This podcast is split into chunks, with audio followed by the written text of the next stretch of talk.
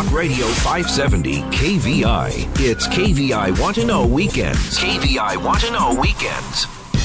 Get ready to raise a toast with Seattle's most spirited hour of talk, Happy Hour Radio. Explore the best in Washington wines, beers, spirits, food, and more with your guide, Seattle sommelier Christopher Chan. It's Happy Hour Radio right now on Talk Radio 570 KVI. All right, Seattle. Hey, welcome back to Happy Hour Radio. Hope you're having a great, happy Saturday night. It's summertime in Seattle, and we're loving it. And uh, perhaps we should say, Vive la France! It's uh, that Bastille Day weekend.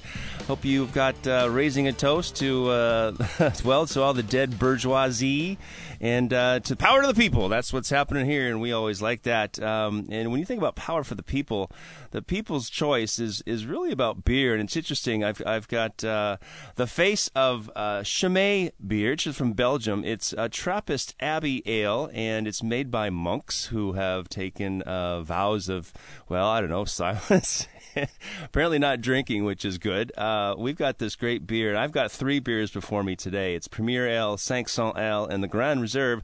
But more importantly, I have uh, the president of Manneken Brussels Imports, which is based out of Austin, Texas, and he uh, he's got the history of Chimay, and we're going to celebrate the 167 years that uh, uh, will have existed. And uh, I've enjoyed many Chimay, and not to my dismay, but this is really, really tasty, really fun and how appropriate that we get to, you know, have a little French influence, even though it's from Belgium. So right now, I'd like to welcome Luke Bobo Van Mechelen. Hey, welcome to Happy Hour, Bobo. Hello. Uh, thank you very much for having me uh, as a guest today. Uh, it's interesting that you mentioned uh, the French Independence Day because, uh, you know, Chimay is only located actually about uh, three kilometers from the French border, so it's kind of appropriate. I thought so. Yeah, and it's in the uh, French part uh, of of Belgium, as you know. Uh, we Belgians we have three actually official languages. Uh, I'm uh, I'm Dutch speaking or Flemish speaking, and then you have the Walloons who is French speaking, and then you have the what they call the cantons of the east where they speak uh, German. Wow! So we uh, we actually have three for a small country like Belgium. We have three official languages. Well, that's pretty so, fun. That uh, means you have three different kinds of beer, right? You got the German beer, you got the French beer, and of course you got Stella Artois, right? yes, and actually that's my hometown. Uh, I am from Leuven, Belgium, so I kind of grew up drinking Stella Artois. How about that? Now it's uh, it's a big beer, a big brand, uh, uh, just like Budweiser, because it's all owned by InBev. Um, but Chimay uh-huh. is one of those really boutique uh, products that came from a place where back in the day these were the the let's talk about the monks, the monasteries. They were the, the educated people. They, they knew how to read and write, and they were the basically the scholars of the times. And eh, they also had to um, have an agrar- agrarian society, so they they made their own food, they brewed their own beer, they made their own tinctures and distillates, uh, among other things. I'm not sure about the clothes, but they wore those robes, so it probably wasn't too hard to make those. But let's talk about you. How did you get in the beer business? And you are from Brussels, so I guess that's an easy answer. Leuven, Leuven. I'm from Leuven. Leuven, got it. I'm close, sorry. Yes, to, I meant close to, close to, Brussels. I meant uh, Belgium. I actually, said Brussels. but uh, actually, uh, it's it started all uh, in 1977, 78. Uh, there were a couple Americans that uh, had a law degree, and they did one year of international law actually at the University of Brussels, but they used to come and party uh, in my hometown, that is the city of Leuven, where, as you mentioned before, Stella Stella Artois brewed, and we also have uh, one of the oldest Catholic universities in Europe that goes back to 1452. So it's a great party town. and you can uh, you can pray for forgiveness after you party too hard, right? Uh, well, yes, we can. and uh, so uh, so these these American friends of mine, they used to come and drink beer, and uh, we we did a fair amount of drinking Duvel and Chimay, and some other and some and of course Hoegaarden at the time. And in 1978, uh, they had their uh, their school year was over, and they had to move back to the United States. and uh, they basically said, "Oh man, we're gonna miss all these great, uh, great Belgian beers. What are we gonna do?" And uh, one of the partners, there was uh, two guys, actually three guys from Texas, two Americans and a Belgian fellow that married the girl from Corpus Christi, and the other partner was from Chicago, and the uh, Chicago uh, partner, his parents were somehow in the liquor business up in in the Midwest, and so gangsters. He had some knowledge about in the liquor business. Oh, I was gonna say like gangsters, you know, in Chicago, the old. Uh... Well, I yeah, but, well, you know, they, probably uh, not.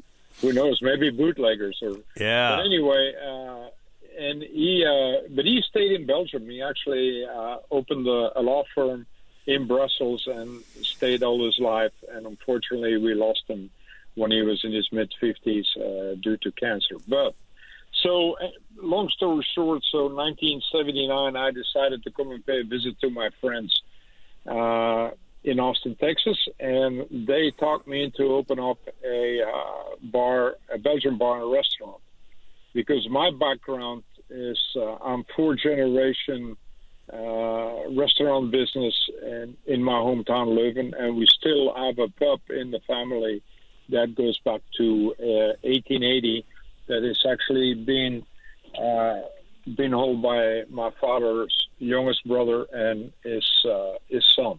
Wow! So they go like, "Hey, Bobo, you should open up a," and the place was called Gambrinus, and so they wanted me to open up a Gambrinus in Austin, Texas. So I called my parents, made a business proposition. Long story short, they loaned me the money, and before I knew it, I was I was in business in Austin, Texas, uh, with a Belgian bar and restaurant.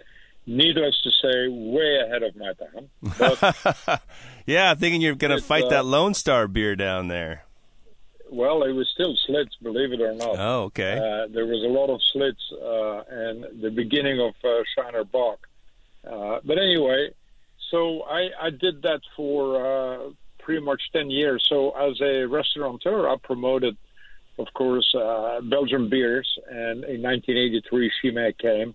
Uh, my friends imported uh, Chimay. So, and I had, of course, been uh, friends with the importer, I had all the glassware and the coasters and and all the point of sale that you uh, that you get in Belgium. So it was fairly unique that you could uh, in Austin, Texas, you could come and drink a beer and be served in an appropriate uh, glass when you were drinking uh, Belgian beer. The chalice, right? Is that what they call it? The chalice? Yeah, yeah, yeah, yeah. The chalice, and uh, so I, I had all the appropriate glasses: the Hoegaarden glass, the the Chimay glass, the Duvel glass, uh, whatever beer we brought in at the time. Uh, I had the appropriate glass, and so my, my role was, uh, besides giving. Uh, Serving them Belgian food with a little bit of a Texas twist to it. Uh, Would you put some hot I- sauce on I- there or something? yes, and I started uh, using jalapenos on burgers. But I made a, I made, a, I was one of the first guys to put a burger with blue cheese and a burger with béarnaise. No way. Course, Really? uh, I love that blue yeah. cheeseburger, Yeah. man.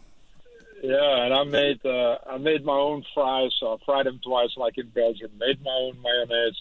You couldn't get any ketchup because I said, no, no, no. You need, first need to try mayonnaise. That's if you right. Cannot, if you cannot eat your fries with mayonnaise, I'll bring you ketchup. Too funny. you need to try. And eighty percent of the people actually uh, like the uh, the concept of fries and mayonnaise. But That's so great. that was uh, I like yeah, that. Go ahead. Well, um, I was going to say that you know my fa- my great grandfather is 100% Dutch, and my grandfather is 100% Dutch, and he owned a tavern in Milwaukee, Wisconsin, serving Schlitz beer.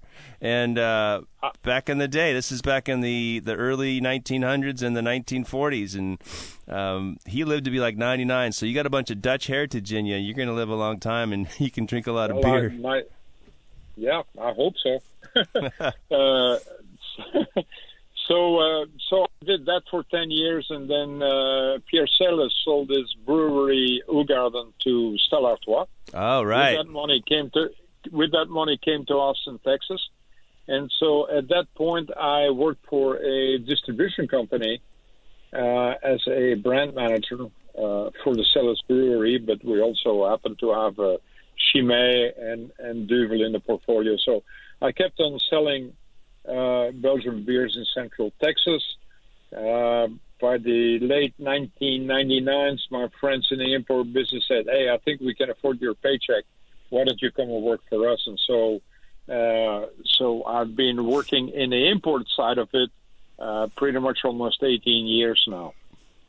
That's great. Uh, yeah. And of course, so, you're trilingual, so you can talk it up and you can negotiate. Do they do a lot of negotiations when you're talking to the Belgians?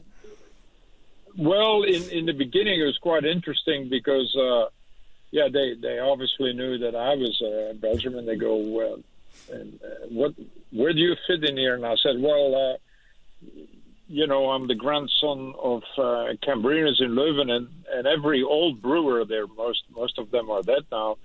They they knew my grandfather because at the time, the University of Leuven was the only university where you could study to become a brewmaster. Wow! So all these old brewers, they used to come because the the pub of my grandfather was on the main square in Leuven and been there since 1880. So so that kind of broke their ice, so to speak, because uh, a lot of people uh, knew my grandfather and uh, probably felt a little bit more comfortable with having a Belgian uh, selling their beer in the United States, I guess. Yeah, well, sure. You got some, more authentic. You have some good pedigree there. I'm speaking with Luke yes. Bobo van Mechelen, who is the president of uh, Manneken Brussels Imports, based out of Austin, Texas. Now, that company, of course, you import Chimay and you distribute it, or are you distributor or you just import it?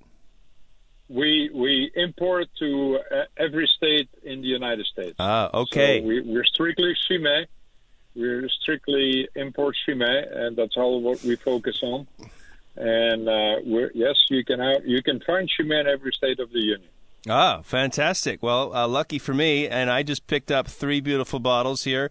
Um, these are quite handsome bottles. They're they're heavy. They they have a, an old, uh, definitely a, a mid 1800s look. They broad shoulders, long neck, and and a, a big round base and a big round uh, opening at the top. But it's but it's it's kind of beveled or, or chiseled here. Is this bottle known as something special, or is there a name for this bottle? Um, I assume you picked up the 750 milliliters. Yes, correct. The big yes. bottle, the uh-huh. finished.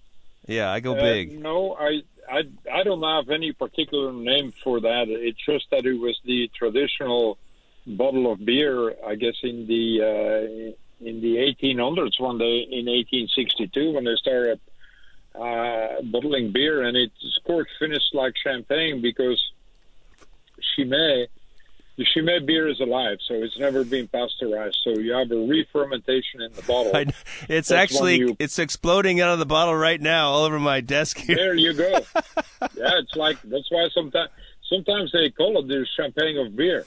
Oh, uh, because you, you have a little bit of that sparkling. Uh, it's the sparkling taste to it when you drink the beer, and that's also why we uh, use a, a chalice so that you have a little bit of that carbonation that can come out of the beer when you when you pour it in there.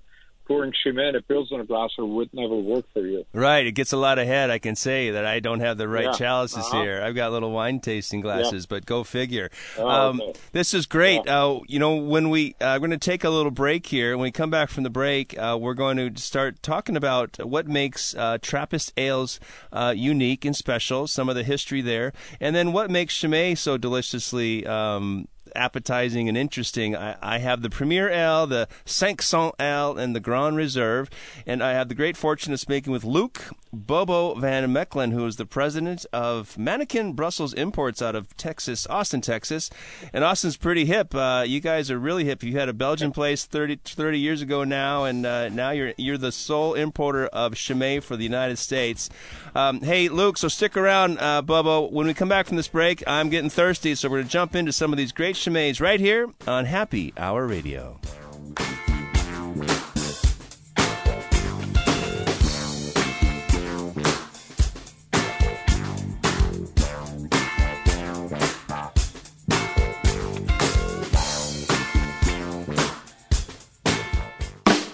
A Northwest original. Lars Larson, live weekdays noon to 3. Talk Radio 570, KVI.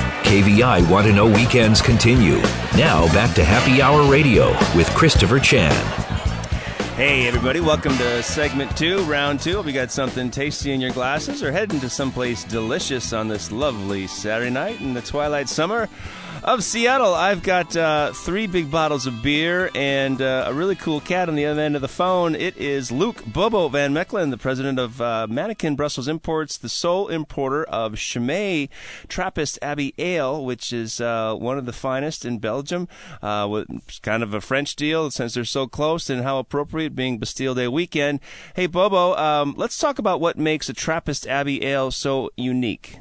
Well, the uh, as as you mentioned in, uh, before, is a Trappist. Uh, well, not only in general, monks used to have the knowledge uh, of what was going on. They were, as you know, in France, they distill liquor. Uh, what comes to mind is Benedictine, Chartreuse, uh, Dom Perignon invented the champagne, and the the Trappist monks uh, basically spe- specialized in beer. Now, let's go a little bit deeper into this. The reason why, because when I started selling Chimay, there was only seven Trappist monasteries that brewed beer, and six of those were in Belgium and one in the Netherlands.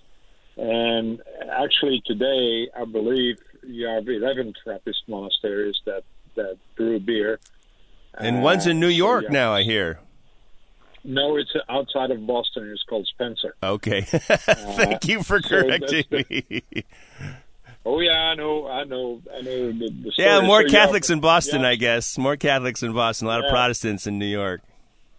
Yeah, so yeah, have you have still the six uh, Belgian ones. So you have two in the Netherlands now. You got one in Austria, and you got one in the United States. Since I would, I'm guessing now probably three years. Called Spencer was about an hour uh, west of west of Boston, and then you have a very small one also in Rome that's called Tres Fontanas.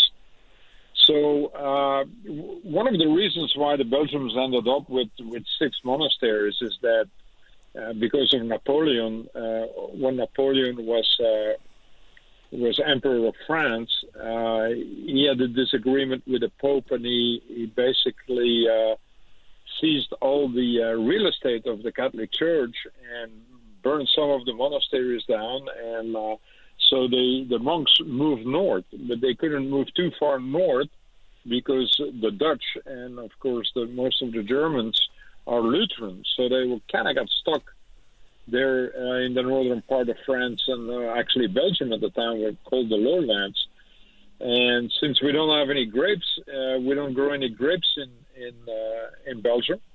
Uh, so they decided to brew beer because we have obviously a lot of grain, and so that's why that's where we we ended up with six Trappist breweries in in Belgium. So in the case of Chimay, uh, the uh, monastery was was uh, built in 1850 uh, and the they started brewing beer in 1862. So before they were uh, farmers, they made cheese, and of course they made their own bread and uh, their own vegetables.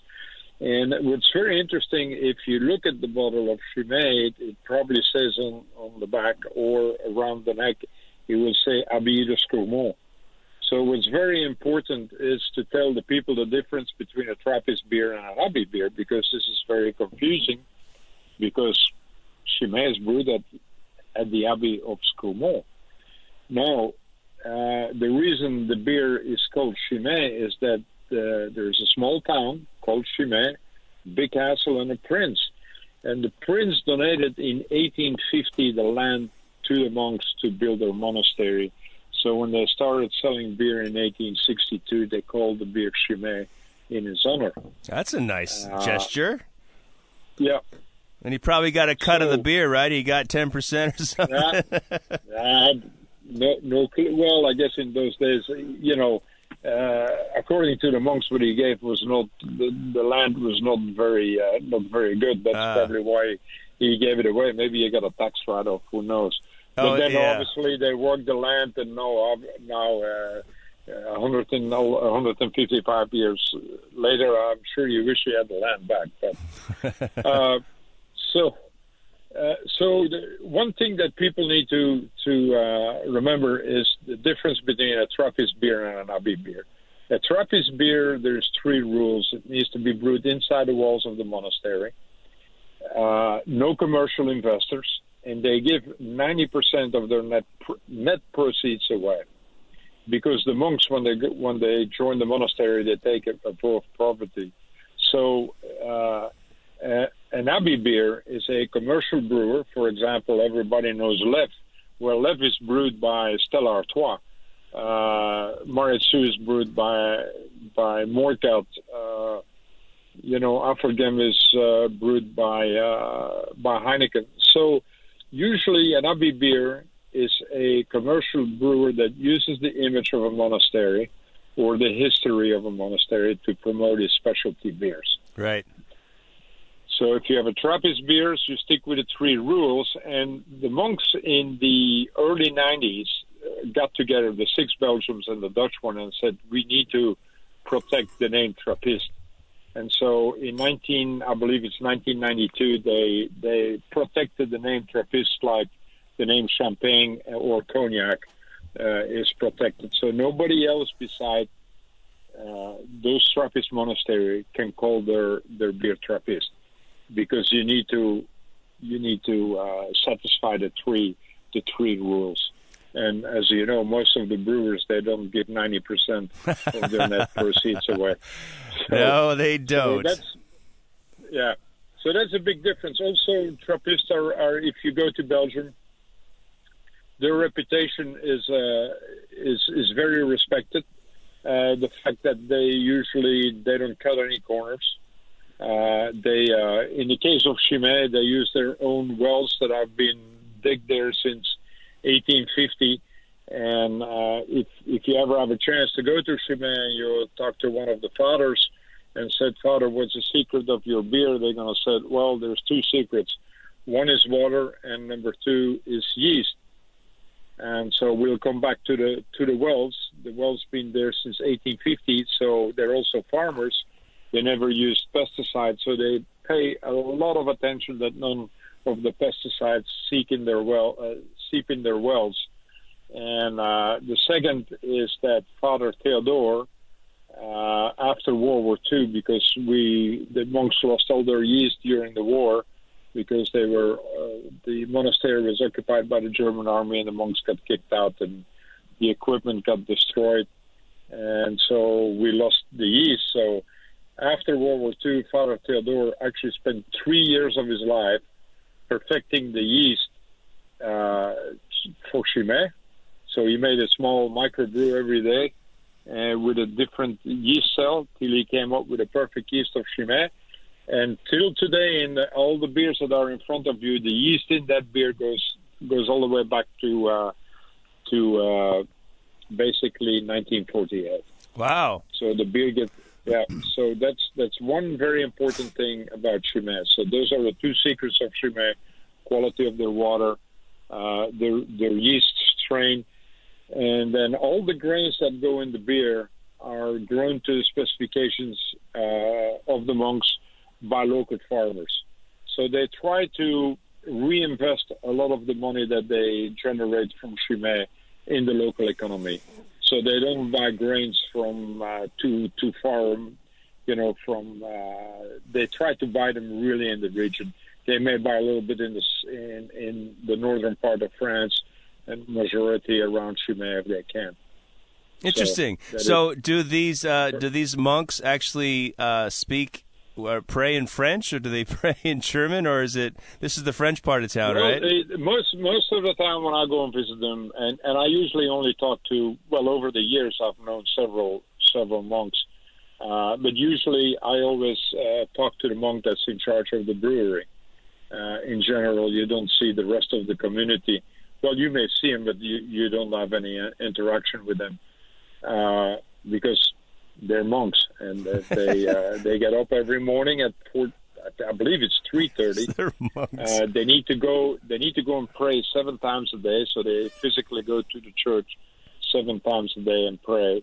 Uh, they, as I mentioned, they're a silent order and they're vegetarian. Oh, they are silent. So, uh, yeah, they are a silent order. Now that said, uh, they have uh, they will have meetings, and, and obviously some of the monks need to to talk to the lay people that that work for them. So there are, com- but, but in general, when when you when you walk around in the monastery, I mean, you can, I mean, you can a door open up and creak. I mean, it's perfect silence. wow. It's it's uh, it, it's very uh, it's very relaxing. I wonder if they Uh, text a lot. Do they? You think they text each other a lot? Uh, I have not seen too many monks with with cell phones. Oh, that's good. Uh, they're purists. I love so- it. Hey, you know we're going to Yeah, take a man. break here, and I'm getting pretty thirsty, so I'm going to pop some of these uh, these three beautiful bottles of Chimay. Sure, sure. And uh, Luke Bobo Van Mechelen, when we come back from this break, you're going to tell me all about the Premier Ale, the Cinq Cent Ale, and the Grand Reserve ales, all from the Trappist Abbey of Scourmont in uh, Belgium, just outside of Brussels somewhere, I think. We'll come back right here on Happy Hour Radio.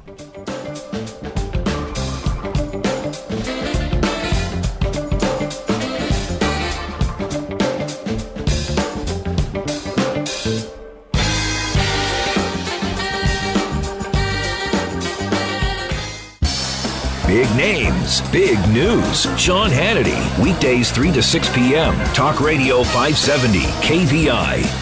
It's KVI Want to Know Weekends, and you're listening to Happy Hour Radio.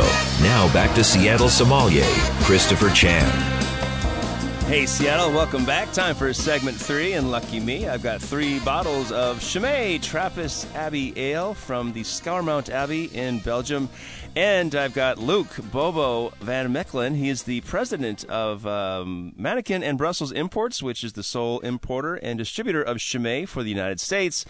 Lucky us. Hey, Bobo, let's start talking about these these beers. Um, tell me about this Premier Ale. Obviously, it means the first ale, if I remember my high Uh-huh. school French. Yep. So uh, Premier is, uh, as you mentioned, the French word for the first beer. Uh, produced the first time in 1862. Uh, if you need to put a style to it, you can call it a Belgium double. Uh, obviously, Trappist style uh, because of the rules that I explained earlier. And then you uh, we have also the Chimay 500 that is basically a little bit of our younger beer.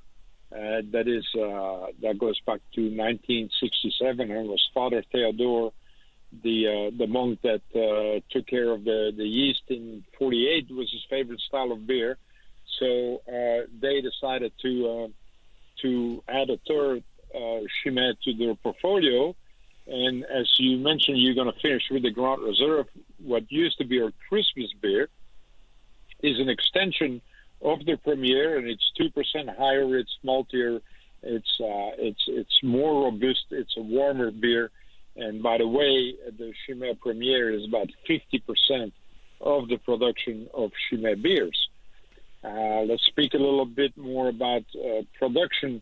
People always think that we're bigger than, than we are because the name is so well known, Chimay. But Chimay only does about 175,000 barrels a year, what is basically the equivalent of about 2.5 million cases, and we bring about 300,000 cases to the United States. Uh, I'm going to talk a little bit more about uh, the uh, fermentation process. You usually have two, two, three, five days in the tank at Chimay, about two to three days for the Premier, five days for the Grand Reserve. Then we put the beer in a tanker truck, and we put a little bit more candy sugar and yeast in the tanker truck, and then we take it seven miles down the road uh, so the beer gets shaken up. There it goes to the bottling facility, and uh, we do a second fermentation in the bottle for 27 days at about 70, 75 uh, degrees. So uh, people, a lot of people ask why is the bottling facility seven miles away from the monastery because it's pretty unique at Chimay. Is that we need to keep the monastery extremely quiet. And and as you know, Right. in, in Europe they recycle all the empty bottles and and so there is a lot of uh, noise being made at the bottling facility, and so that's why they decided to uh, to move that uh, a little bit uh, away from the monastery because if you drive up to the monastery, you will never know that there is a brewery there unless they're brewing and you can smell it. Because when we need to put new fermentation tanks in, they actually take the roof apart and lower the tanks. Oh, right. Inside the It's a historic building. So, yeah. Yeah.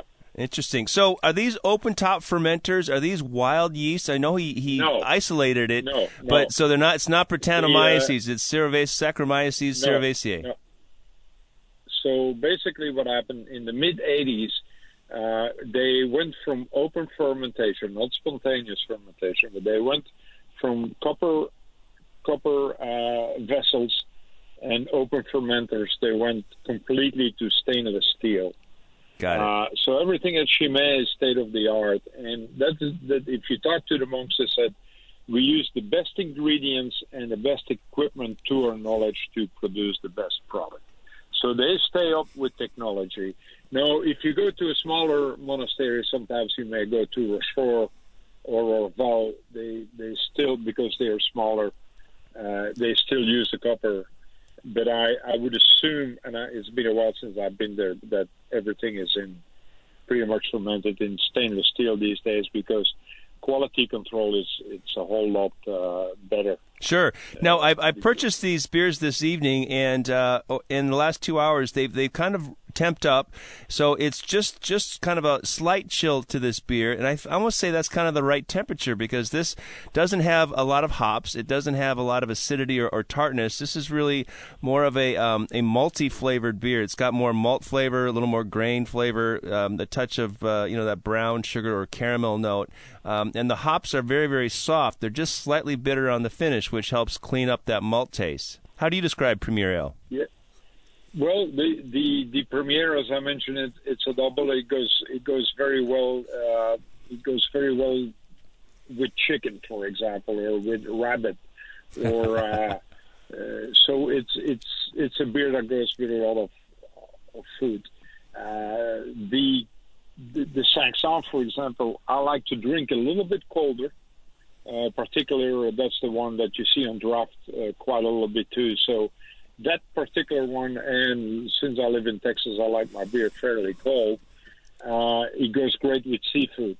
Now, when you drink the Grand Reserve, there you can easily go into the, the mid 40s uh, because otherwise, if it's too cold, you will lose too much of flavor of the beer.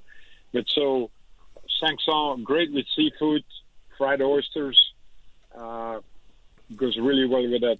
And then you have the Grand Reserve, wintertime, uh, cream sauces, gamey food, uh, raspberry chocolate dessert, uh, cigar smokers. great beer to, to have a cigar with, too. Well, interesting. We have some laws up here in Washington which allow us to smoke some other things these days. Quite interesting. well, that's right. Your guys changed the law. we did I up think there's here. going to be a while in Texas before we see that. Uh, well, you know, I've moved on from the Premier Ale and I'm tasting the Cinq Cents. So it does have a little more hop flavor. Where do these hops come from for this Belgian beer? Well, they they used to they used to, uh, but no longer. For a long, long time, actually, they came from the Cascade region. Really? from your neighborhood, because in uh, after World War II, the monks were liberated by the American army, and they said, "What, what They were we liberated. buy?" Like that. yeah, they yeah they were actually yeah they kicked the Germans out and gave the monastery back to uh, to the monks. Uh, I believe it was Patton Patton's army that uh, liberated the uh, monastery of Chimay.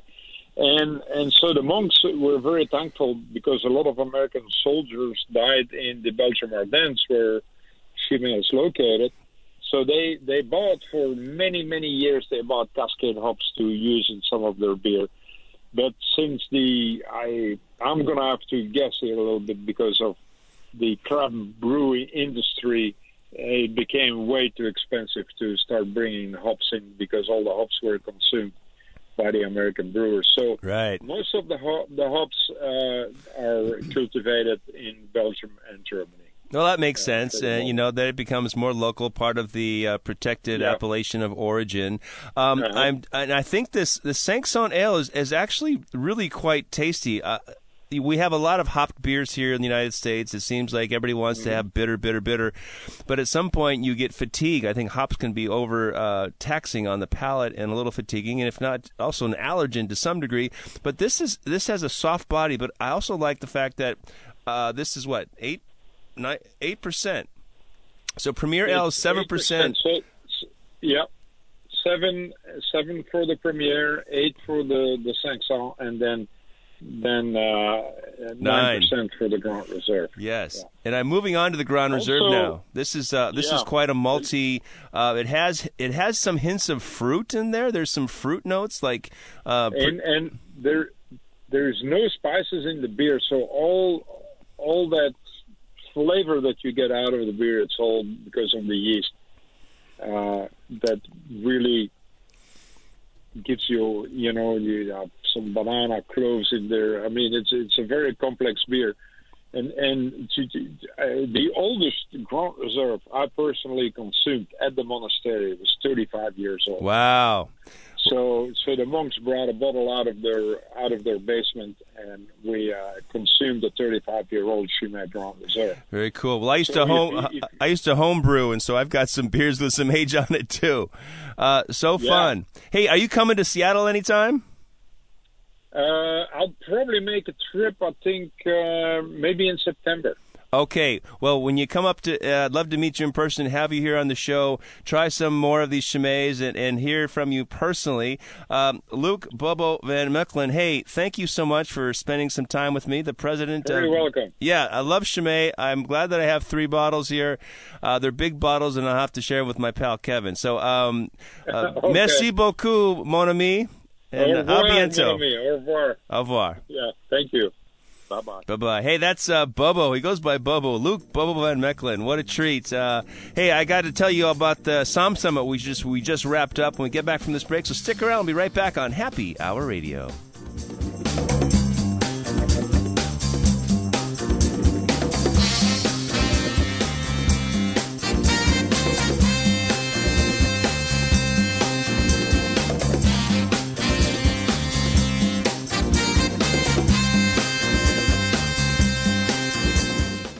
He's back and he's in charge. Kirby Wilbur, live and local weekdays 9 to noon. Talk Radio 570, KVI.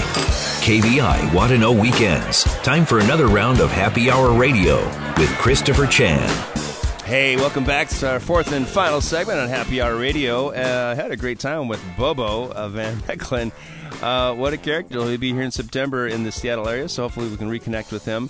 Uh, and I just got uh, got done hosting the International Wine and Spirit Symposium here in Seattle, the first one in 25 years. It's called Somm Summit, the inaugural Somm Summit, the Sommelier Summit, but it's open to collectors and enthusiasts and media and tasting room people and brewers and distillers. And we talk about the world of wine, beer, spirits. Uh, we'll do cider next year, but I just want to let you know that it was really, really fun. Held over at South Seattle College Campus campus. But here's some of the presenters and the people who were uh, were joining us.